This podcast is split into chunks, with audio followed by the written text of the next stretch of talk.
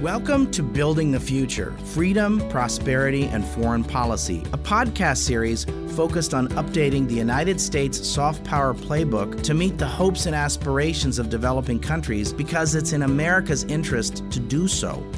I'm Dan Runde, Senior Vice President at CSIS. There are a lot of global challenges out there, so let's get started.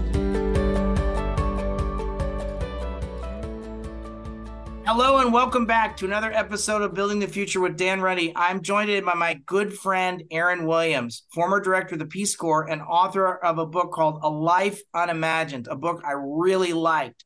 And I wanted to have Aaron on to talk about his book, A Life Unimagined. Currently, Aaron serves as a senior advisor emeritus in international development and government relations at RTI, one of the world's finest social enterprises where he has done extensive work fostering private public partnerships. Prior to joining RTI, Aaron was appointed by President Barack Obama to head the Peace Corps, which he directed from 2009 to 2012.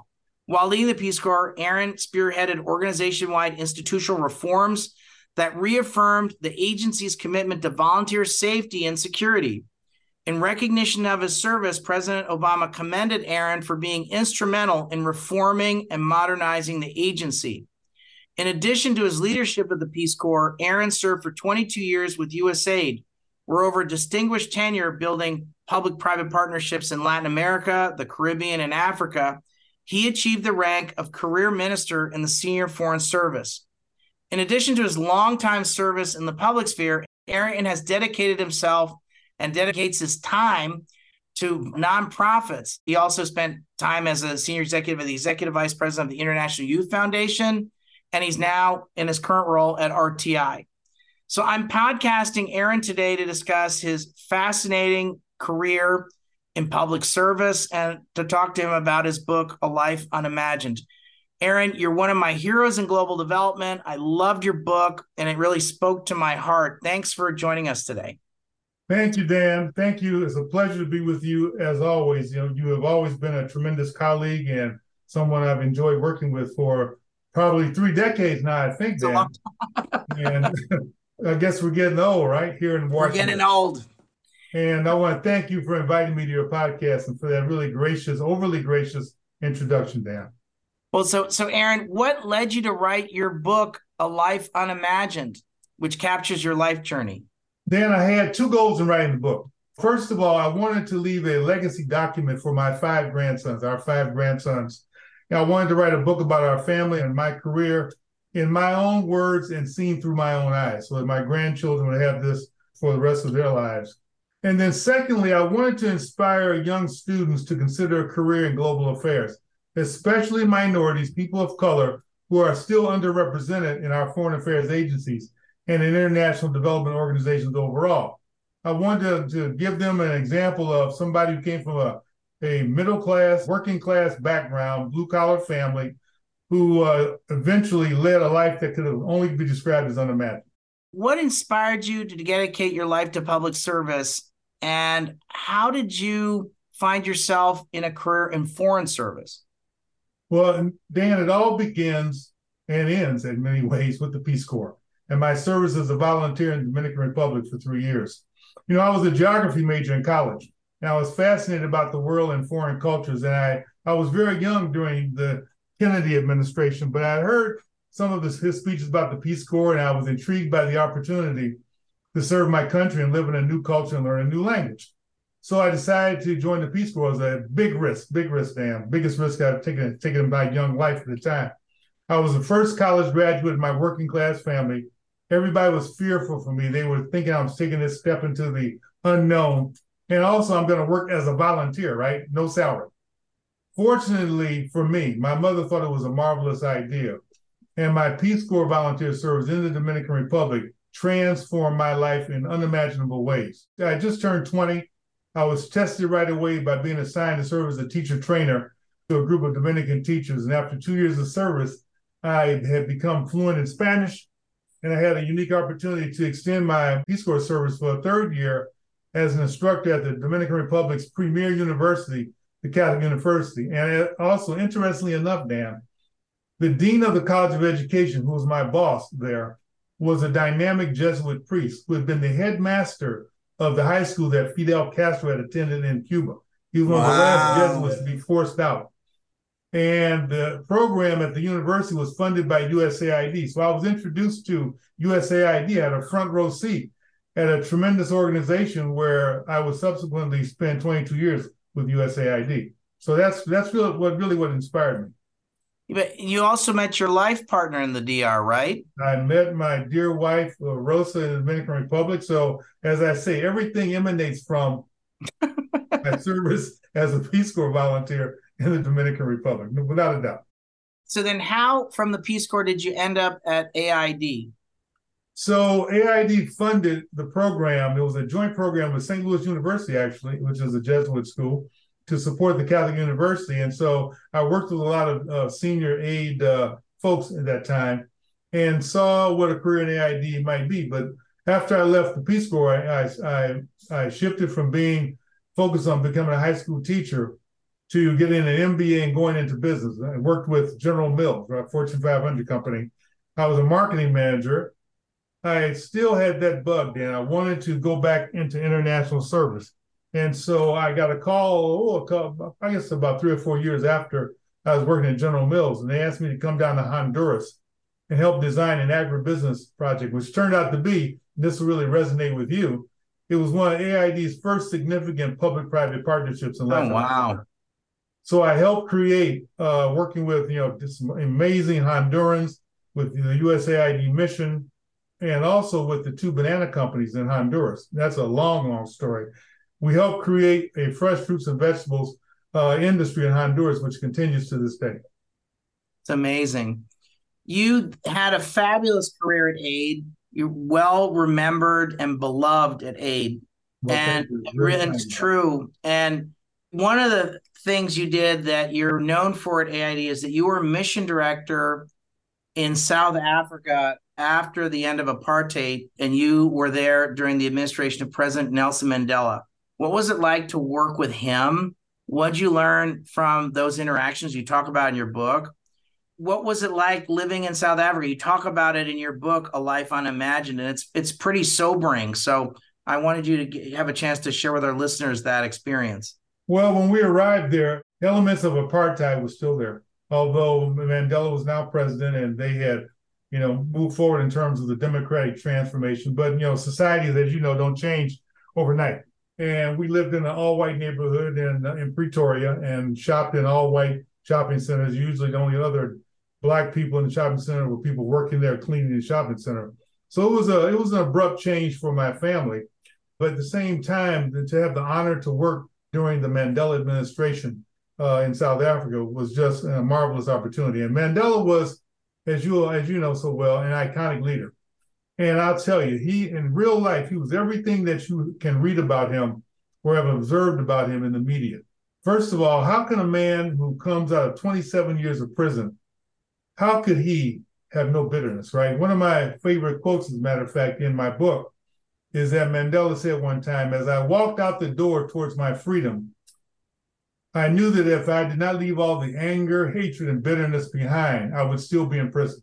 And he led his life that way. He governed South Africa that way. He, he emerged uh, from that ordeal that is unimaginable, right? With no anger, animosity, focused like a laser on the democratic transformation of a country. And he was determined to create a society that would offer a better life for all South Africans, no matter what your race, color, ethnic group, or religion. So I had the privilege then of meeting him in various encounters, besides the official meetings, you know, the formal meetings between the embassy and the government, but also in more relaxed personal situations in small groups.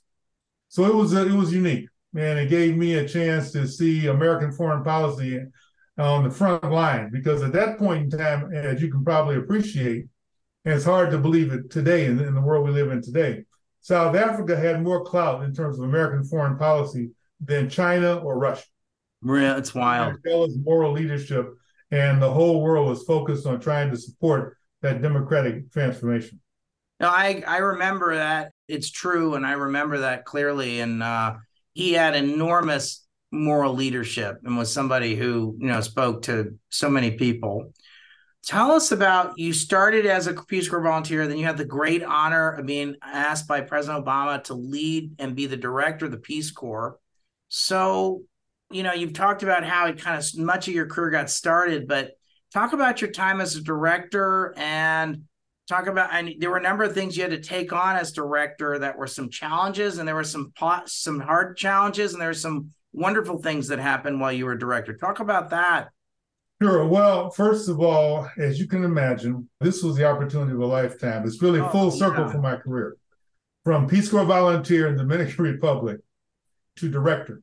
It's amazing. In the historic Obama presidency. And then to celebrate the 50th anniversary of the Peace Corps. So all that came together, right? So it was really a, a, an amazing moment for me and my family. And President Obama, of course, was a strong supporter of the Peace Corps, just based on who he was, who he is, and his own background and community organizing and how he saw the world. So it was a wonderful environment to work in. And so in my confirmation hearing, you know, I, I stated that I wanted to carry out a comprehensive assessment of the Peace Corps and really create a modern Peace Corps for the 21st century, right? Recruitment training, staff training, program design, volunteer safety and security, medical care, and create a platform for a robust increase in the budget. And of course, like all Peace Corps directors, I focus on the safety and security of our volunteers, right? And it was a wonderful time because we got a really warm reception from the entire Peace Corps community. We had a chance, Dan, to re-enter Tunisia as a part of the, our, of the U.S. government's response to the Arab Spring. My senior staff and I traveled to 15 countries, 25 states, 28 cities or something like that to celebrate the 50th anniversary. All of the Peace Corps affinity groups, which you probably know, there are many of them Friends of Kenya, Friends of Paraguay, Friends of the Dominican Republic, Friends of Korea. They had anniversary activities all over the United States. We were in scores of colleges and universities. And I got to see the modern Peace Corps volunteers, these young people doing just amazing things, man. Just really amazing. Just, uh, just to give you an idea leading young girl empowerment clubs in rural Jordan, coaching wow. junior in Nicaragua, teaching math in rural Tanzania. You know, math that if kids didn't receive math instruction, they weren't going to be able to move on to higher education. Teaching internet technology in high schools in the Dominican Republic, teaching English as a second language in Ukraine and in rural Thailand, working on uh, improved environmental practices in Filipino villages, uh, just on and on and on, you know, working on improved livestock and breeding techniques in Ghana. I just, I, I was so impressed with these young people. And it also gave me great hope for the future of our country because I think the people we're about to turn the baton over are going to be well placed to really uh, take on the challenges of our world. I saw all of that in the Peace Corps. I, I consider myself very fortunate. Aaron, how would you inspire young people considering your in public service especially there's a lot of tough stuff going on in the world right now. And there's also, even though there's not, Frank, I don't think our workforce fully reflects the totality and the diversity of our society. I've been involved with a group called First Trip, which tries and get minorities to travel abroad for the first time, started by a friend of mine named Dex Burns, who's a Wonderful. PhD candidate at GW, and he was a, worked with us at CSIS, and so I'm on his advisory board for that. And so we need to have the leverage the totality of our people, and we're not fully doing that. So how do we how do we do better at that? It's complicated in our society, but we really, as you and I know so well, we want our foreign affairs agencies and America's representation worldwide to reflect the true diversity of America. And I think a couple of things need to be done. And I've, I've even testified in Congress and a couple of committees about this. I have kind of a perspective about three different things that are important. Number one, any organization that wants to create a more diverse workforce needs to have an understanding of the diverse groups in our society and how you reach them, how you can create a pipeline of candidates. Secondly, we need to create mentoring and sponsorship programs in each organization so that you can identify, recruit, identify, and promote and support young people moving forward and give them opportunities for growth and promotion, right? To not just try to recruit them, but also retain them and give them opportunities for growth and promotion.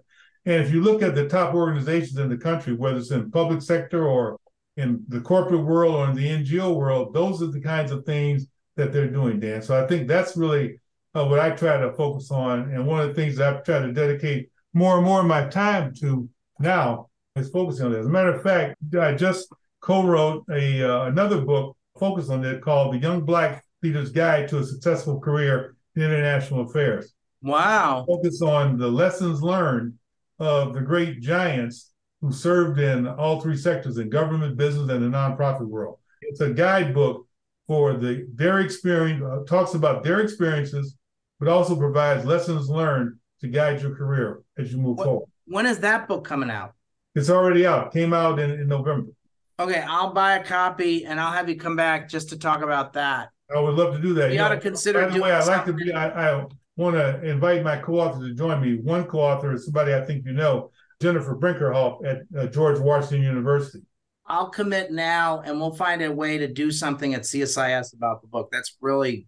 I'll I'll go. We'll buy it today, and I'll, before Christmas, we'll do something at CSIS about that. That's great. That. Yeah, my other co-author is uh, Taylor Amos, who is uh, an outstanding young professional who's now working at Chemonic. So yeah, we should. Oh, okay, I, I love, that's love awesome. That. Yeah, we're doing a series of events now all around the country, focused on HBCUs and other interested I love it.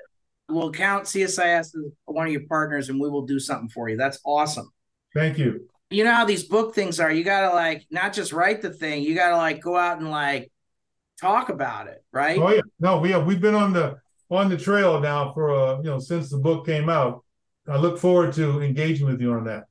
Yeah, I'm going to go out and buy it today and we'll do something. I love it. That's awesome. In your life unimagined, you talk about you worked in three sectors during your career business, government, and the nonprofit world. What were some of the key lessons for successful leadership? What were some of your takeaways about leadership? I've tried to be a student of leadership and I've tried to, reflect on some of the great lessons learned. But so, what I've seen in my career, Dan, I'm sure a lot of this will resonate with you for sure. Number one, you've got to learn the work, right? You've got to work hard, and that goes without saying. Everybody will want you to work hard. You have to work hard to be successful in, in your career, but you have to also understand the organization, right? When I was at USAID, I wanted to understand what the how the lawyers operate, how the contract officers operated, what did health officers think about their work, what about education officers?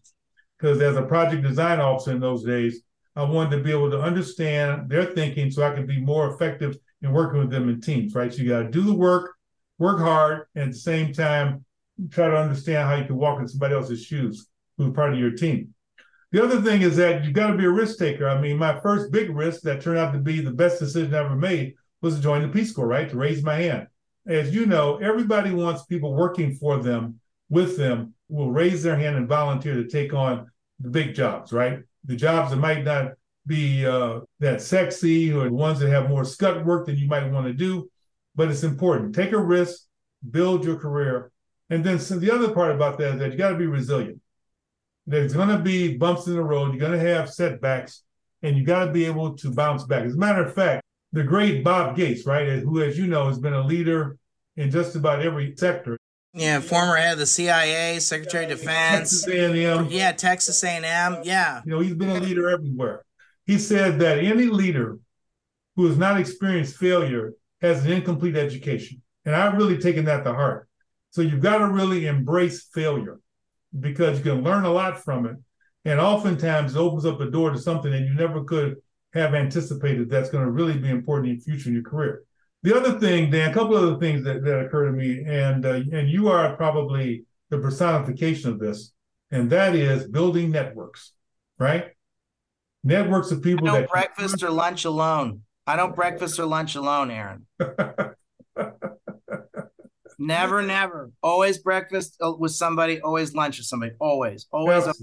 Build your networks, people that you can learn from, who can help you confront the challenges of your career, who can be on your team in the future. You know, I'm really pleased that so many people that I worked with in the past have joined me in my other endeavors, and uh, makes all the difference in the world. You know, this podcast today represents the partnership you and I have had for a long time.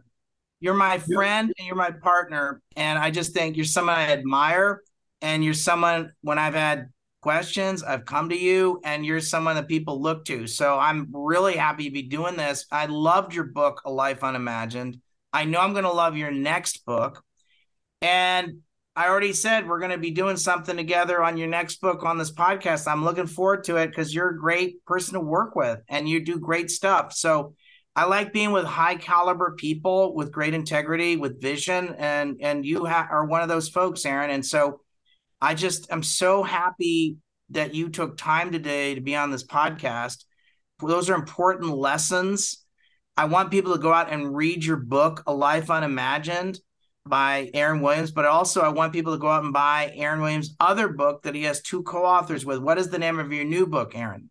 So the new book is The Young Black Leader's Guide to a Successful Career in International Affairs. I love it. I'm gonna like start stacking my library books. I love it. First, first of all, thank you for those generous uh, comments. Uh, I really appreciate it. I've always enjoyed working with you, and I, and I'm I continue to be admire the work you do at CSIS. And I look forward to our continued conversation. Thanks, Aaron. What a privilege. Thanks for the time today. Thank you, Dan.